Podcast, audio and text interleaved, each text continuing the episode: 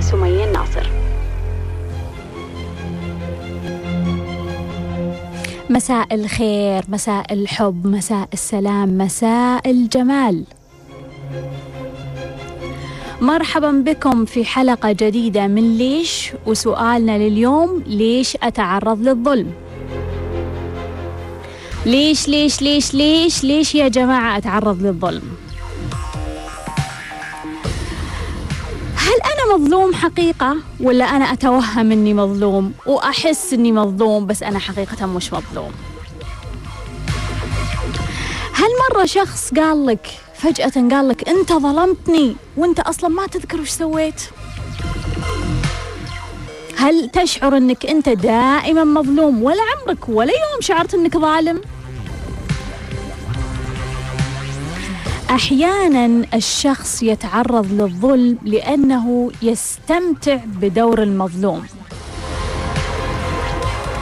يعني كأنه قاعد يمثل دور وهو مرة مبسوط في هذا الدور والدور هذا يعطيه طاقة ويسحب من الناس طاقة ويعبي نفسه كذا من كل الناس يعطيهم ويشكي لهم ويبكي لهم وكل هذا الشيء يرجع له ويستمتع فيه. أحيانا إحنا نحصل على الظلم لأنه أصلا إحنا ظلمنا فهذا انعكاسنا عشان نحس. أحيانا إحنا نكون في المكان الخطأ تكون في قوة أكبر منا. تخيل لو كنت في الوظيفة الخطأ فأنت مظلوم وتظل في مكانك تستمر. تريد أن تعدل هذا الظلم؟ يا أخي اطلع وخلي الموضوع أكبر منك. أحيانا أنا أتعرض للظلم لأنه في أشخاص خطأ حولي. واحدة تقول لي أنا أتعنف من أبوي كل يوم وأحاول إني أكون قوية وأقاوم هذا الظلم لكن عندي أمي كل يوم تقول لي اسكتي. أحيانا أنا أشعر بأني مظلوم لأن هذه برمجة تعودت عليها وما تعودت وما عندي مهارة إني آخذ حقي. أحيانا يكون عندك مصلحة مع الظالم فتسكت على الظلم.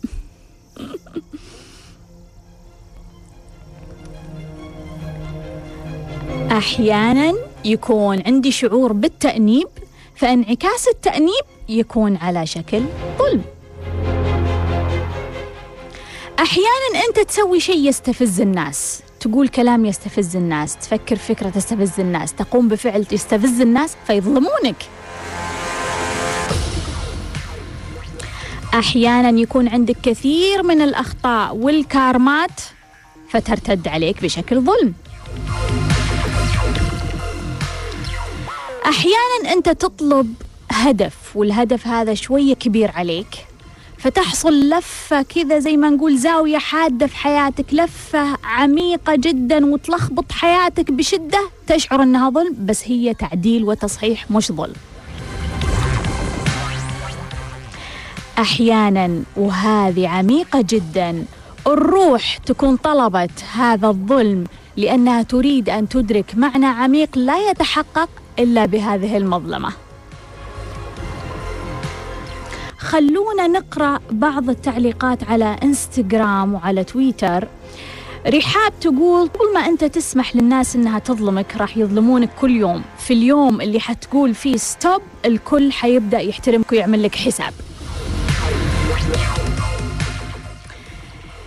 صديقتي تقول أنتظر أعرف السبب لأني تعرضت للظلم وأنا كان عمري شهرين فقط ما فتحت عيوني على الدنيا. آسك تقول أختي ظلمتني لأنها هي ضعيفة مو أنا. أول ما هي اتطلقت صارت تتنمر علي أتوقع الموضوع غيره حسبنا الله.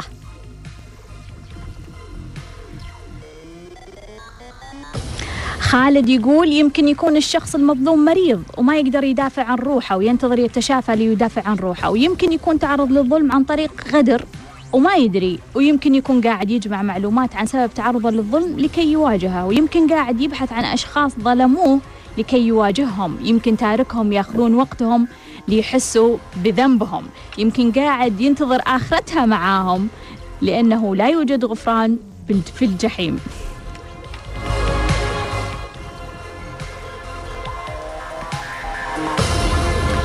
هدى تحكي قصة تستحق الذكر. خلونا نسمع قصة هدى تقول زملائي في العمل طبيب وممرضة ظلموني.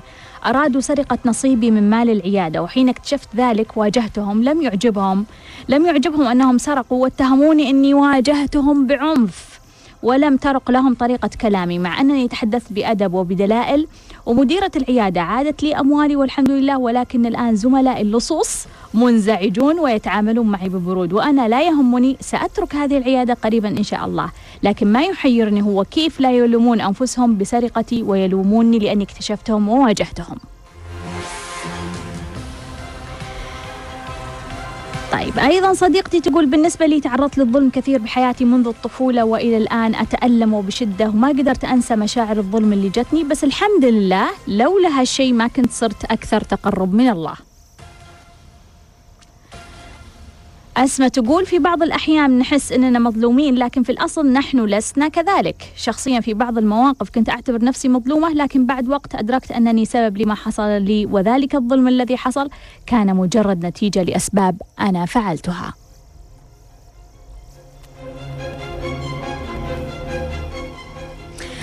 برنسس على تويتر تقول هل الشخص الواعي يظلم أو يتقبل الظلم؟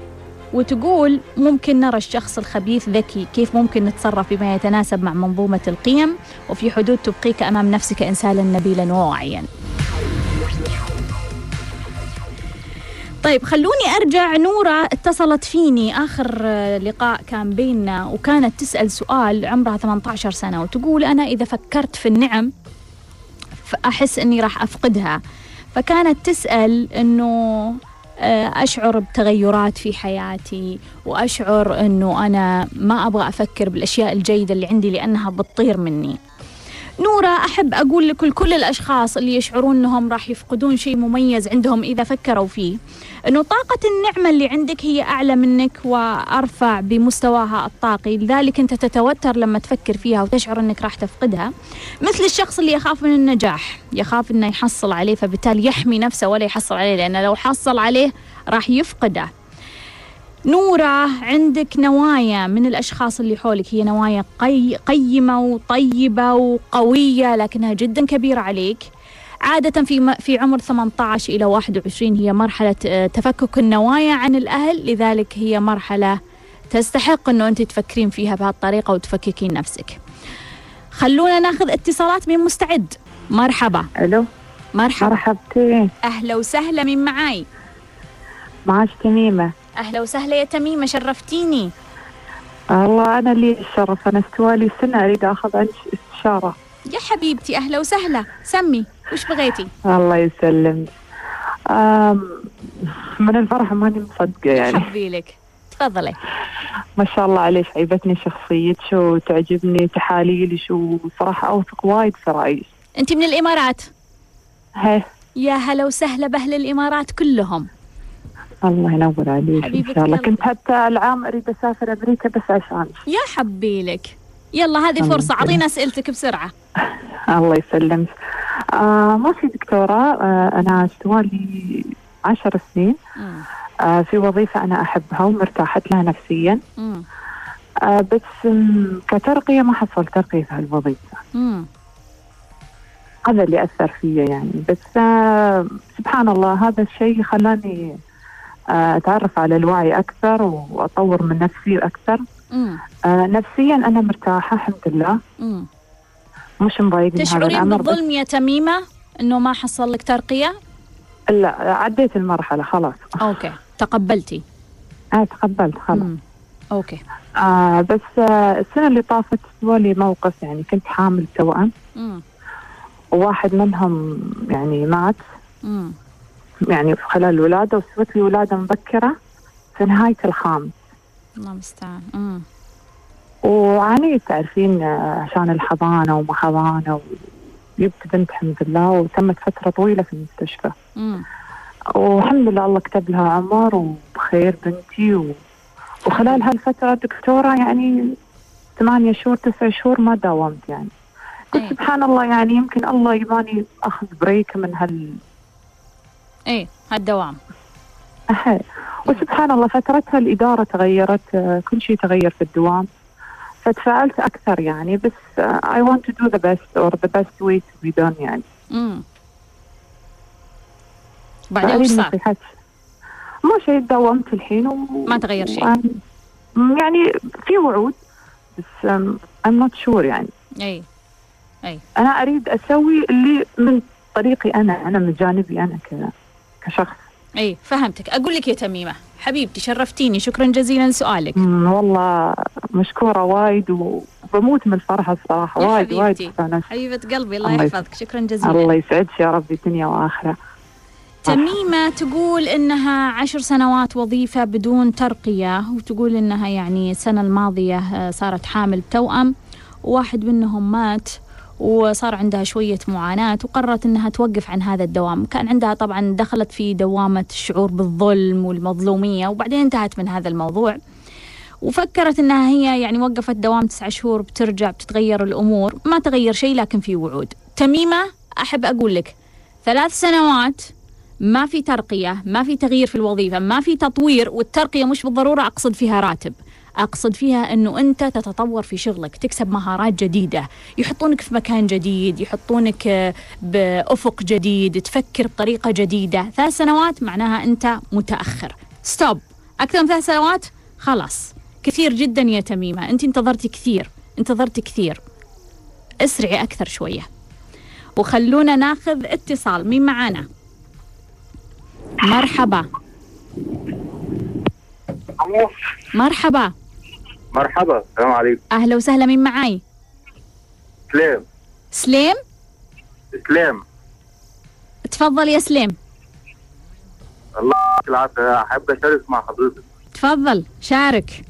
أه أنا بس كنت عايز أقول أه إن في حديث عن النبي عليه الصلاة والسلام اللهم صل وسلم على رسول الله. أه قال يا عبادي إني حرمت الظلم على نفسي وجعلته محرما فلا تظلموا امم بس ده اللي أنا حبيت يعني أقوله. شكرا جزيلا. وصلت مشاركتك. شكرا جزيلا. الله يكرمك. وناخذ اتصال. مرحبا. مرحبا. ألو. أهلا وسهلا.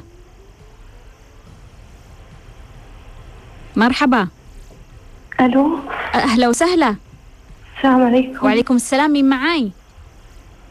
آه، أستاذ سمية. أيوه. مين معاي؟ آه ملاك ملاك أهلا وسهلا يا ملاك. حبيبتي إيش سؤالك؟ أستاذ سمية اول شيء ماني قادرة أعبر عن فرحتي إني قاعدة أكلمك. يا حبيبة قلبي. حبيبتي آه، ملاك. أستاذة سمية أنا تزوجت من ستة أشهر. امم آه بعد آه زواجي بستة أشهر بأربع أشهر صار عندي حمل بس للأسف خسرت الحمل في أول شهر. آه للأمانة أنا ما كنت متهيئة نفسيا للحمل. كنت أبغاه بس لما جاء حسيت إنه شيء أكبر مني. مم. بعد ما خسرت الحمل بشهر جاتني وظيفة في مكان آه بيئته مختلطة. يعني أنا الأنثى الوحيدة في بيئة العمل اللي أنا فيها. مم. هذا اليوم اللي كلمت فيه ثالث يوم لي في الوظيفة. ما كنت أتوقع الوظيفة اللي أنا فيها مكتب خاص. علما أنه أنا لي ستة أشهر من تخرجي. مم. آه ماني عارفة أوصف شعوري. بالدوام أحس إني مستثقلته أحس إني مو مرتاحة. رغم إنه شيء كنت أبغاه وأبحث عنه طيلة فترة التخرج. فماني عارفة هل هو الهدف كان أكبر مني أو هل أنا ما كنت مستعدة له مع إني كنت أبغاه كنت أبحث عنه. بس مم. لما جاب المنظر ذا حسيت إنه أقل مني حسيت بخوف خوف مواجهة بيئة كلها رجال. مم. ف... أوكي يا ملاك أرد عليك. حبيبتي شرفتيني شكرا جزيلا. كانت معايا ملاك تقول انها هي تزوجت من ستة شهور وبعدين حملت قبل أربع شهور وخسرت الحمل وتشعر إنها غير مهيئة لهذا الحمل. هي تخرجت من ستة أشهر وحصلت الآن على وظيفة مختلطة. تقول طوال عمري كنت أبحث عن وظيفة لكن يوم جتني شعرت بالخوف. فإيش اللي قاعد يصير؟ ملاك ليش ليش ليش ليش قاعدة تدمرين نفسك؟ ليش ليش ليش؟ ملاك زواج تخرج حمل وظيفة. خلال ستة أشهر الناس تحلم فيها لسنوات. ليش؟ ليش تدمرين نفسك؟ ملاك أنت بكل تأكيد مررت مريتي بحالة حب جيدة ومشاعر جيدة. سوت لك هذه القفزات المتتالية. انت مش مستعدة لهذه القفزات أنا أعرف. لكن الآن عندك فرصة أنك ترتبين نفسك من جديد وتتقبلين هذه القفزات وتكملينها وتحصلين عليها ولا تسوين تدمير لنفسك. ملاك أرجوك تقبلي هذه الوظيفة حبيها شوفي إيجابياتها ركزي على إيجابياتها. خذي الموضوع بهدوء الموضوع ما يخوف الموضوع أنه أنت حصلتي قفزات متتالية بوقت قصير. وخلونا ناخذ اتصال. مرحبا. مرحبا. ألو؟ مرحبا مين معاي؟ دكتورة سمية. أهلا وسهلا. كيف حالك يا دكتورة؟ خير عافية أهلا وسهلا مين معاي؟ معك سمر. أهلا وسهلا يا سمر. تفضلي وش سؤالك يا سمر؟ أه سؤالي يا دكتورة أه أنا إنسانة عمري 24 سنة. امم وقاعدة أحس بالظلم إني ما أعيش حياتي بالشكل اللي أنا أبغاه. امم وش اللي يمنع؟ يعني أحس اللي يمنع آه، مو لأن أهلي متشددين أبدا ولكن أهلي يعني عاشوا في فترة زمنية خلتهم يتمسكون بهذه الأفكار. امم يعني أنا عاد أقدر أطلع أقدر أروح أقدر أجي بس أنا أبغى زيادة. يعني أبغى يكون عندي خصوصية أكثر. امم أبغى أروح وأدي لوحدي أكثر. مو مو لأني عكسهم أو لأني ما أبغاهم بالعكس يعني في بيننا حب وفي بيننا مودة. ولكن أحس إني أحتاج خصوصية أحتاج آه، أنفذ أشياء في بالي بدون ما أجلس أستأذن وأعطي خبر. لو نفذتيها. طيب وش بيصير؟ بأرتاح بحقق استقلاليتي والأشياء اللي أنا أوكي سويها. إيش. اللي يمنع إنك تسوينها؟ ما أقدر. يعني مثلا الحين أنا طلعت رخصة بس ما أقدر أسوق لأن باقي امي وأبوي يخافون. يعني أنا نفسي أروح وأجي براحتي. أنا نفسي أمنيتي أسافر لوحدي. مثلا في مكان قريب يعني أشياء بسيطة تصير مثلا للجنس الآخر الذكور أو الرجال. امم أنا ما أقدر أسويها. فأنا شعوري دائما أقول هل أنا المفروض هذا الظلم أحس فيه؟ امم وهل هل الصحيح إني أجلس أقول أبوي وأمي هم ظلموني أو إنهم ما لهم دخل بهذا الظلم؟ يعني هم عاشوا فترة يعني هم كانوا في مجتمع أو في بيئة أو في عصر يختلف عني فهم غير ملامين. هل ألومهم؟ هل ألوم نفسي؟ هل أنا ظلمت نفسي؟ هل المجتمع ظلمني يعني دائما بين هذه الأفكار. طيب. هل أنا صح؟ هل أقول غلط؟ لك أقول لك يا سمر حبيبتي شرفتيني. شكرا. سمر عمرها 24 سنة تشعر بالظلم لأنه تقول إن أهلها متمسكين بأفكار معينة وإنها هي تبغى يعني مزيد من الخصوصية وتبغى تنفذ أشياء ما تقدر تنفذها. وتقول يعني سؤالها هل شعوري بالظلم يعني منطقي مناسب المفروض إني أحس فيه ولا المفروض ما أحس فيه؟ هل أبوي وأمي ظلموني؟ هل هذا تفكير صحيح أو غير صحيح؟ هل المجتمع ظلمني؟ سمر إذا إحنا بنتكلم على مستوى الروح الروح اختارت خياراتها. وخياراتها أنها تكون في هذه البيئة المعقدة وخياراتها تعطيها عمق لمعنى الحياة. الآن أنت عندك خيار بعقلك وبمشاعرك إنك تشيلين هذا الظلم وعندك خيار إنك ما تحسين بهذا الظلم إنك تقولين okay أنا متقبلة كل شيء وكل شيء okay بالنسبة لي. في في كثير بنات يعيشون نفس ظروفك ولا يحسون بالظلم. ما يحسون إنه في أحد مانعهم من شيء وأحد مسكر عليهم وأحد مقفل عليهم عادي تقول لك عادي okay أنا متماشية مع الوضع. انت لا عندك شعور إنه أنا مظلومة أنا أبغى أسوي أشياء ما أقدر أسويها. فعندك الخيار إنك تغيرين هذا الواقع. تغيرين هذا الواقع من خلال شعورك إنك انت تستحقين واقع آخر. من خلال شعورك إن انت تقدرين تسوين واقع آخر تقدرين تصنعين واقع آخر. أنا أعتقد يا سمر إنه عندك كثير من المخاوف غير حقيقية. كثير من المخاوف هي متخيلة.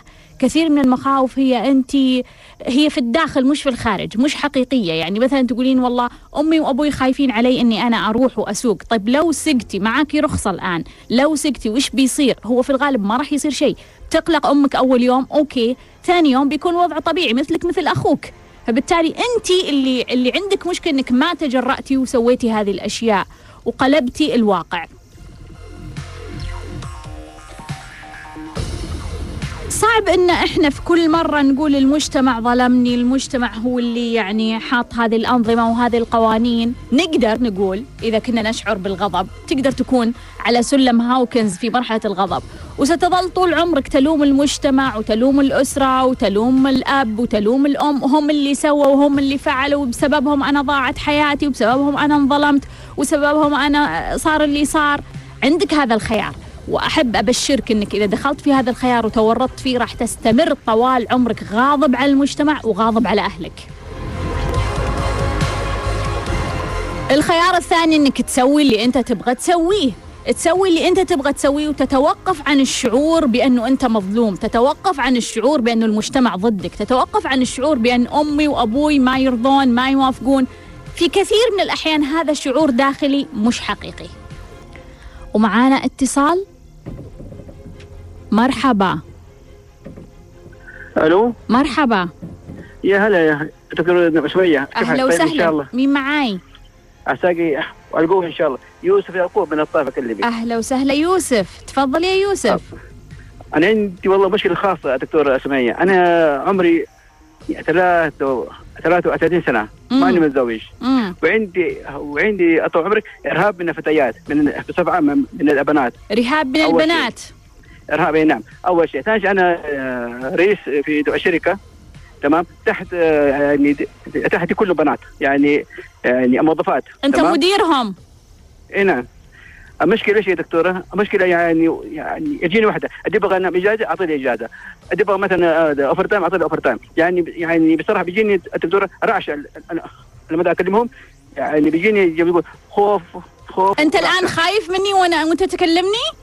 أيوه دكتورة؟ افا طيب كمل. ففي فبصراحه يعني أقول لك على بصراحه في يعني كذا واحدة يعني تطلب لي الزواج من أمي. هم يخطبونك؟ أيوه دكتورة. وش شعورك؟ وأنا أرفض بصراحه يجيني يعني يجي يقول يعني اخاف خان في القلب سريع سريع كذا وارتعش يعني ما أدري يعني واتعرف بصراحة. يعني يجي اتعرق يعني حتى بصراحة أبناء كثيرين يعني يستغلوني وكمان يستغلوا ذا منصبي. يعني اللي تبغى اجازه اعطيه اجازه، تبغى مثلا overtime اعطيه يعني ما تقدر تقول لهم لا الموظفات اللي عندك؟ ابدا دكتور والله يعني ما ابدا. بس إنما بصراحة الموظفين عادي. اتناقش معهم واخذ معهم عادي. طبعا الموظفين اتناقش معهم عادي. أخذ وأعطي معهم وعادي. بس إنما بالذات يعني بصفة عامة ابدا يعني ابدا ابدا دكتور. يعني يعني حتى كمان يعني يعني قبل ما يدخل علي على على مكتبي كاني والله شايف يعني يعني إبليس يعني يعني شايف يعني شكل مخيف يعني اعطوا اعطي لهم إجازة اعطي لهم آه، اي أي حاجة يبغوا إجازة دوام فهم صراحة يشتغلوني بال يشتغلوني بصراحة يعني في يعني يعني بهذا فهمت فهمتك يا يوسف. عندك نية تتزوج ولا لا؟ أيوه دكتورة بس عندي أتزوج. تمام؟ مم. يعني الحمد لله عندي الحمد لله عندي خير عندي خير الحمد لله. بس هذا الرعب حتى لما أتكلم معك وأنا يعني ارتعش وجسمي يعني بارد أتحرك. okay okay يا يوسف أقول لك شرفتني شكرا على اتصالك. الله شكرا كثير شكرا. عفوا. يوسف عمره 33 هو غير متزوج وعنده آه، رهاب من البنات يعني يخاف من البنات. لكن وين المشكلة؟ المشكلة إنه هو ما تزوج وهو مدير كل الموظفات اللي تحته وأغلبهم بنات. واللي يصير إنهم يجون يطلبون منه يعني إجازة يطلبون منه أشياء هو يوافق على طول. ويخطبون البنات هو يرفض طبعا. ويحس إنه هو تم استغلاله في موضوع المنصب. يوسف أحب أقول لك إنه أنت عارف إن عندك هذه المشكلة. يعني أعتقد إنه مش مناسب إنك تكون في هذه الوظيفة. على الأقل لما تحل مشكلتك. معناها إنه في فوضى كثيرة في في العمل عندك. ومعناها أكيد إنه البنات عارفين إنه الوضع يعني بهالطريقة عارفين البنات يخوفونك. لأنهم هم عرفوا المدخل فهم عارفين إنهم يخوفونك ويطلبون اللي يبغون فيشتغل الموضوع طوال الوقت. فأنا أقترح أنه أنت يعني آه، تشوف لك وظيفة ثانية غير هذه الوظيفة تشوف وظيفة بين رجال. هذه الخطوة الأولى عشان أنت تحل المشكلة. ما راح تقدر تحل المشكلة وأنت وسط البنات ووسط هذا الشعور خصوصا أنه البنات عندهم تاريخ عنك يعني عارفينك. ما نقدر نعدل الموضوع في في أذهانهم وفي أفكارهم. فأنت غير المكان هذه أول خطوة. ثاني خطوة أنت عندك مشكلة حقيقية لازم تحل. أحد أبرز الأسباب المتوقعة لمشكلتك إن عندك جذر في الطفولة مرتبط بمشكلة مع الفتيات. جذر في الطفولة قد يكون من الأم، قد يكون من الأخت، قد يكون من العمة، قد يكون من الخالة. هنا دورك إنك أنت ما تسكت، إنك أنت عرفت إن عندك مشكلة لابد إنك تتحرك لعلاج هذه المشكلة. هذه المشكلة ما تحل بتلفون تتصل وتحل هذه المشكلة، هذه المشكلة عميقة يحتاج لها مستشار، يحتاج لها كورس خاص، يحتاج لها كتاب عميق، يحتاج إنك تروح طبيب نفسي يحتاج انك فعلا تتخذ موقف. لا تخلي نفسك يا يوسف انت تستحق حياة جيدة انت روح طيبة. لابد تكون حياتك أفضل من هذا الشعور اللي انت تشعر فيه. وخلونا ناخذ اتصال. مرحبا. مرحبا. مرحبا. أهلا وسهلا من معاي؟ أهلا دكتورة سمية. أهلا وسهلا من معاي؟ آه ريم. أهلا يا ريم حبيبتي. تفضلي. آه تشرفت إني أسمع صوتك وأتكلم معك. حبيبتي إيش سؤالك يا ريم؟ آه سؤالي عن ظلم الأقارب. أها ظلم الأقارب. يعني إي ظلم الأقارب مم. الدائرة الخاصة. امم آه يعني إيش الرسالة؟ امم يعني بعد ما استوعبنا العلاقة خلاص عرفنا الأخطاء. آه تقبلنا. امم طيب آه ما زالوا بالدائرة القريبة؟ وبنفس الوقت يعني كيف نتحاشى ظلمهم؟ قصدك انت تعرضتي للظلم وبعدين تقبلتي آه. الظلم ولا تغير الوضع؟ آه صحيح. okay فهمتك يا ريم. شكرا حبيبتي. ريم حبيبة قلبي تقول إنها تتعرض لظلم من الأقارب وتقول okay قلنا نفهم الرسالة قلنا لازم نتقبل وتقبلنا لكن الظلم مستمر. خليني أقول لك يا ريم مش بالضرورة دائما إنه رسالة الظلم إنه أنت تكون أهدى أحيانا أنت تكون أقوى. مش بالضرورة إنك تكون أضعف أو تكون في النص. أحيانا أنت لازم تتطرف يمين ولا يسار. يعني أنا أنا بالنسبة لي قناعتي الشخصية لو أحد لمس لي على طرف راح ألمس على طرف. لو أحد ضربني بضرب. يعني شعورك إنه أنت دائما تستمر في حالة ضعف هذا يعني إنه أنت راح تتعرض لمزيد من الظلم. شعور مرأة عندها زوجها دائما يضربها دائما يضربها لأن عارف أنها هي ساكتة. لأنها عارف أنها هي ما راح تسوي شيء لأنها هي عارف هو عارف أنها أنه هي ما راح تتحرك ما راح تغير من مخها ولا تفكيرها ولا طريقتها ولا ردة فعلها ولا سلوكياتها. لكن في امرأة أخرى يعرف الرجل أنها قوية إنه هو لما يلمسها راح ترد الصعصعين فمعناها يعرف إنه هو ما يقدر يسوي أي شيء. فبالتالي مش بالضرورة إحنا نتقبل الظلم عشان ينحل الظلم. أحيانا إحنا الظلم لازم نواجهه بان ناخذ حقنا. فإذا أخذنا حقنا توقف الظلم واحترمنا الطرف الآخر. وشكرا يا ريم.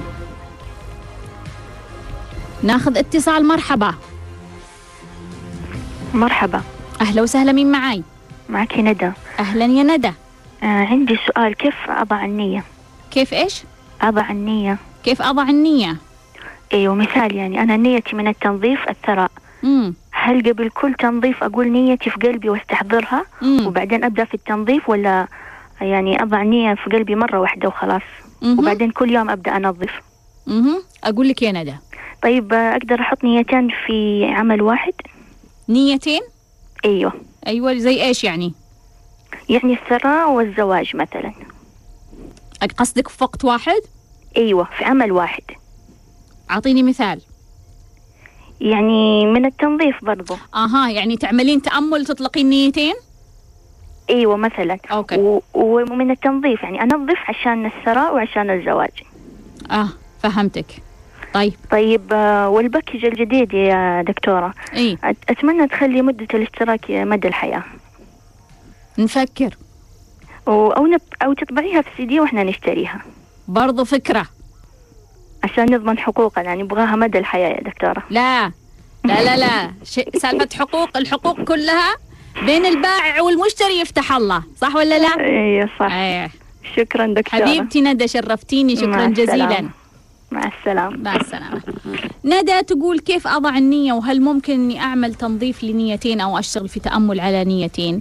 النية هي أبسط مما تتخيلين يا ندى بمعنى أنه أنت مجرد ما تفكرين بفكرة ولها مشاعر هذه الفكرة بالضرورة لها مشاعر أو تشعرين بمشاعر بدون فكرة تعتبر نية لأنه الروح في هذه اللحظة هي التقطت الشعور. الروح في هذه اللحظة هي التقطت الشعور. لما تلتقط الشعور معناها حصلت النية. وممكن طوال الوقت أنه إحنا نحط نية نيتين ثلاث نوايا أربع نوايا طوال الوقت. لكن انتبهي لا تكثرين عشان ما ترتبكين. وناخذ اتصال من معانا. مرحبا.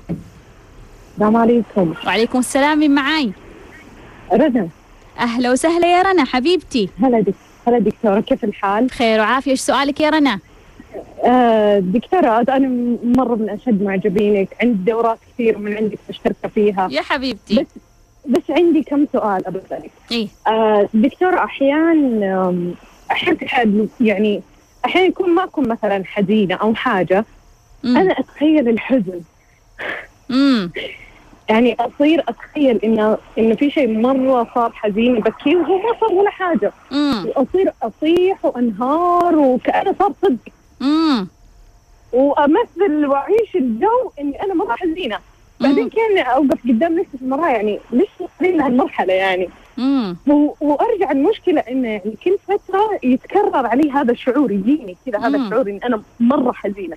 إيه. ماني عارفة كيف أتعامل مع هذا الحزن اللي بداخلي يعني إيش أسوي له عشان خلاص ما okay عاد يظهر. أقول لك يا رنا. حبيبتي. شرفتيني. رنا كانت تقول إنه كانت تسأل وتقول إنه أنا أتخيل أحيانا الحزن وأصيح وأنهار وأعيش الجو. وبعدين أوقف قدام المرايه وأقول ليش سويتي في نفسك كذا؟ وتقول إنه كل فترة يتكرر معي هذا الشعور. رنا رنا رنا وكل شخص يعيش هذا الجو بين فترة وفترة. هل سألتي نفسك ليش كل فترة تحتاجين أنك ترجعين لهذا الشعور؟ رنا وكل شخص يمر بهذا الشعور بين فترة وفترة أحب أقول لكم هل انتبهتوا للأحداث قبل وبعد هذا الشعور؟ رنا وكل شخص يمر بهذه الحالة أحب أقول لكم في سر خطير في الجذب في هذا الموضوع ركز وراح تكتشف. وخلونا ناخذ اتصال. مرحبا. مرحبا. ألو؟ مرحبا من معاي؟ السلام عليكم. وعليكم السلام. ناصر أهلا وسهلا. يا الله أخيرا. حبيبتي من معاي؟ معك يا رغد. آه عندي استفسار دكتورة. تفضلي.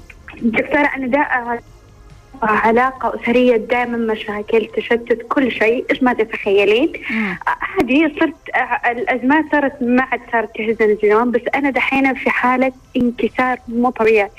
ما أقدر أروح لأحد. آه ما أقدر أطل في عين أحد لازم كذا. حبيبتي. أمسك الجوال مم. مرة.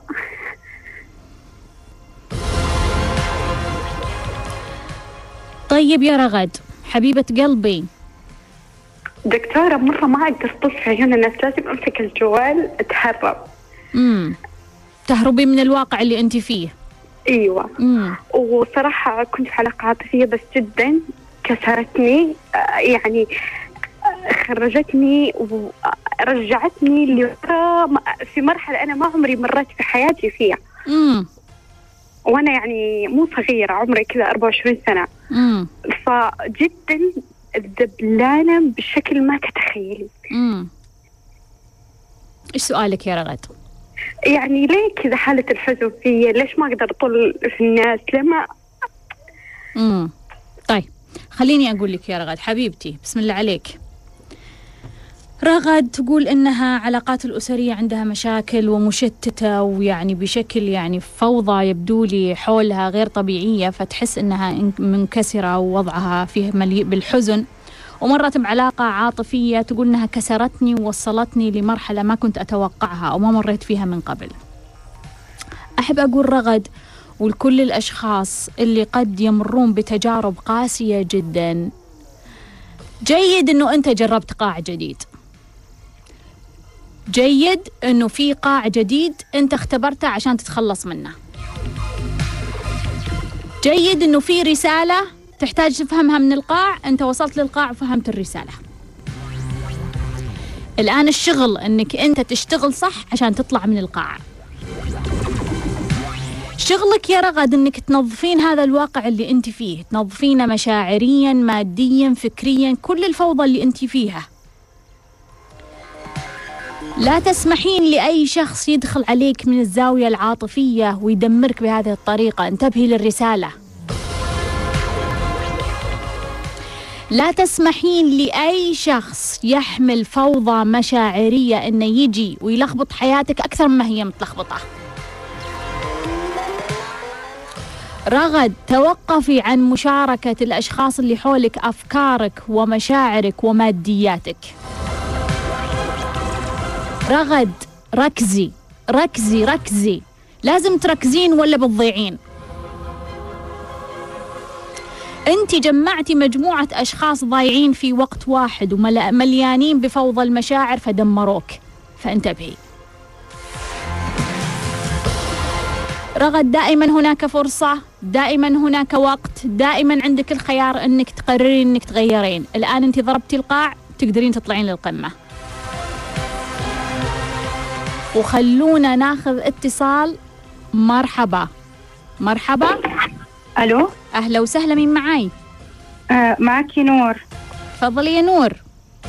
آه ممكن أكلم دكتورة معاك. تفضلي أنت على الهواء. اهلين حياك الله. حبيبتي. آه سعيدة سعيدة فيكي والله. تفضلي. آه دكتورة سمية أنا الحمد لله آه متعلمة وصرت طبيبة آه ولكن حياتي تقريبا كانت صعبة. كان آه يعني والدي إنسان لا مبالي. وغاب عننا تقريبا مرتين في حياتي والآن تقريبا لي 18 سنة يمكن ما شفته. في نفس الوقت كان في حياتي إنسانة. آه قريبة مني جدا من جماعتنا. آه وكان لها دور في تربيتي. هي توفت الله يرحمها. ولكن هي آه توفت يعني يمكن في عمر السبعين وكانت ما تزوجت. وكنت أحس عندها مشاعر سلبية كثير. آه الآن يعني آه أنا الآن عمري تقريبا 35 سنة. وسبق أني تزوجت بشخص والشخص هذا ما أحس أنه آه يعني كان تقريبا يشبه والدي كثير إنسان لا مبالي وانتهينا بالطلاق. امم وما تزوجت مرة ثانية. امم آه فأحس أنه آه الأشياء هذه أثرت علي بطريقة أنه أنا صايرة آه أبعد أو أنفر الارتباط العاطفي الصحيح بشكله الصحيح مني بطريقة أنا ماني عارفة كيف. مم. واجذب أشخاص غريبين يعني يكونون طمعانين في أشياء فيني لكن يبغون ياخذون مني ما يبغون يعطوني. امم فأنا ما أعرف يعني آه بودي إني أفهم إيش اللي صار معي. آه حاولت بحكم إنه أنا متعلمة قرأت كتب كثير حاولت إنه أفهم إيش صاير معي آه كيف ممكن أتخلص نور من نظفتي. نظفتي مشاعرك وأفكارك والفوضى اللي أنت فيها؟ لا صراحة الدورات حقتك ما سويتها لا. امم طيب يا نور.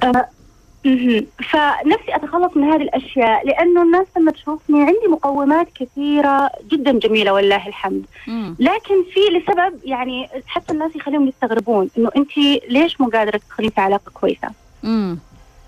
آه أو تاخذين يعني شخص يستاهلك. أوكي أنا ما أعرف. أجاوبك. أجاوبك يا. نور. شكرا جزيلا. نور حبيبتي أول شيء ليش ما تأخذين شخص يستحقك؟ أنت أخذتي الشخص اللي يستحقك. انتهى. نقطة آخر السطر. خلونا لا نتخيل خيالات غير حقيقية إنه إحنا نحمل أشياء أو صفات أفضل من الواقع المطروح. الواقع دائما هو دليل على الشيء اللي جواتك نورة متعلمة طبيبة مرت بحياة صعبة عندها أب لا مبالي غاب 18 سنة وكان في حياتها آه، إنسانة مثل لها دور في التربية. كان عمرها توفت عمرها 70 سنة وتحمل الكثير من المشاعر. ثم تزوجت آه، زوج يشبه أبوها وانتهى الأمر بالطلاق. والآن صار عندها شعور أنها تنفر ال- الشباب منها عاطفيا وتجذب الأشخاص الطمعانين فيها. طبيعي يا نور.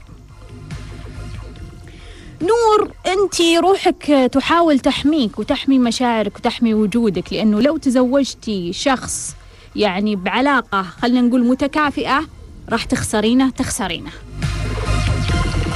الحل الحل روحك ذكية جدا. الحل إنك أنت تجذبين أشخاص طمعانين فيك عشان تثبتينهم عشان ما تخسرينهم وعشان تظلين مرتاحة مشاعريا.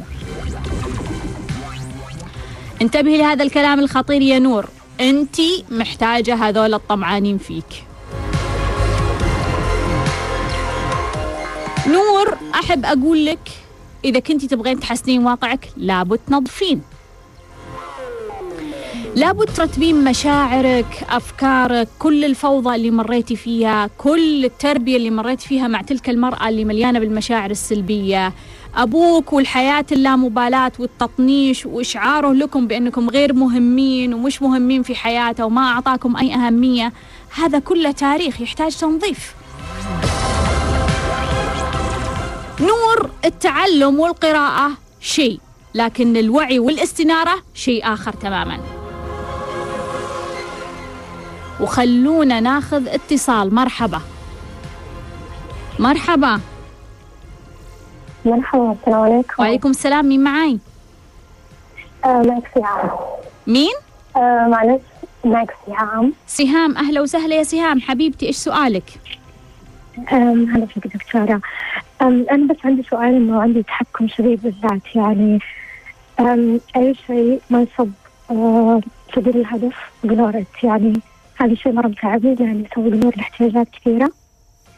فجأة كل الدنيا تتكركب. حاولت أسوي كنترول هذا الشيء لكن للأسف ما ما قدرت. سهام أنت عندك تحكم شديد؟ نعم دكتورة. بنفسك ولا بالآخرين؟ لو أسوي لا لا بنفسي طبعا. إيه ها طيب. ما أدخل بالآخرين.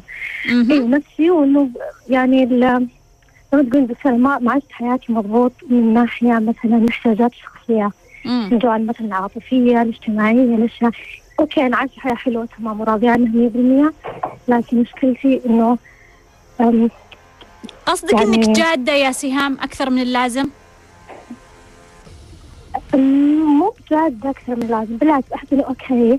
لكن إنه لازم يعني كل شيء لازم يكون في تبعية هدف. حتى لو علاقاتي حتى لو امزح أضحك. لازم يكون إنه okay أغير جو عشان أروح مثلا أشتغل شغلي أسوي كذا عشان شغلي.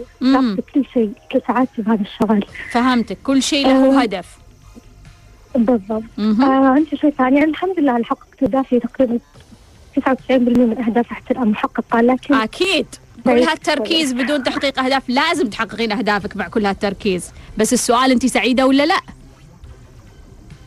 يعني سعيدة لكن مو بال بالشكل اللي أبيه طيب يا سهام. عندي دكتورة سؤال ثاني إذا ممكن؟ تفضلي. آه عندي قيمة العائلة والقيمة الأولى. آه بس مشكلتي إنه رغم إني أنا بعيدة عن أهلي قارة أخرى لكن أحس فيهم شيء مو طبيعي. يعني مثلا أحس إنه أبوي مثلا سوى عملية. مم. بدون ما يكون أي بيني وبين أي تواصل أو عندي أي خبر. لكن أحس بهذا الشيء وهذا يزعجني طيب. فلان متضايق مثلا أشيل هم هذا الموضوع اتضايق مثله أنا ماني حابه هذا الشيء. حابه انفصل عنه طاقيا. ف شلون؟ طيب. أقول لك يا سهام. طيب. أدري إني طولت عليك دكتوره بس سؤال بسيط جدا. بسرعة. أنا كنت في دورة الوعي الطفولي. إيه. عارفه جدا. في دورة الوعي الطفولي خلال التخيل تخيل مواقف مثلا أنا أذكرها لكن تطري علي مواقف أخرى تماما ما, ما, ما كنت أظن ان هذه المواقف بعقلي أو فاهمه علي دكتورة؟ أي طبعا. يعني انصدمت إنها مخزنة موجودة كل شيء موجود. ما يعني تمام. شكرا دكتورة واسفه جدا على حبيبتي شرفتيني. سهام تقول إنه هي عندها تحكم شديد بالذات لدرجة إنه كل شيء عندها في الحياة موجود لهدف. يعني تقريبا كأنها جادة يعني ما عاشت حياتها بشكل يعني مضبوط وحققت 99% من أهدافها. طبيعي جدا هذا هذا اللي يصير لما أنت تركز على أهدافك. لكن هي يعني شعورها إنه هي ما عاشت حياتها بالشكل المطلوب. سهام أنصحك إنك تحضرين لسلم هاوكنز على مستوى الشجاعة.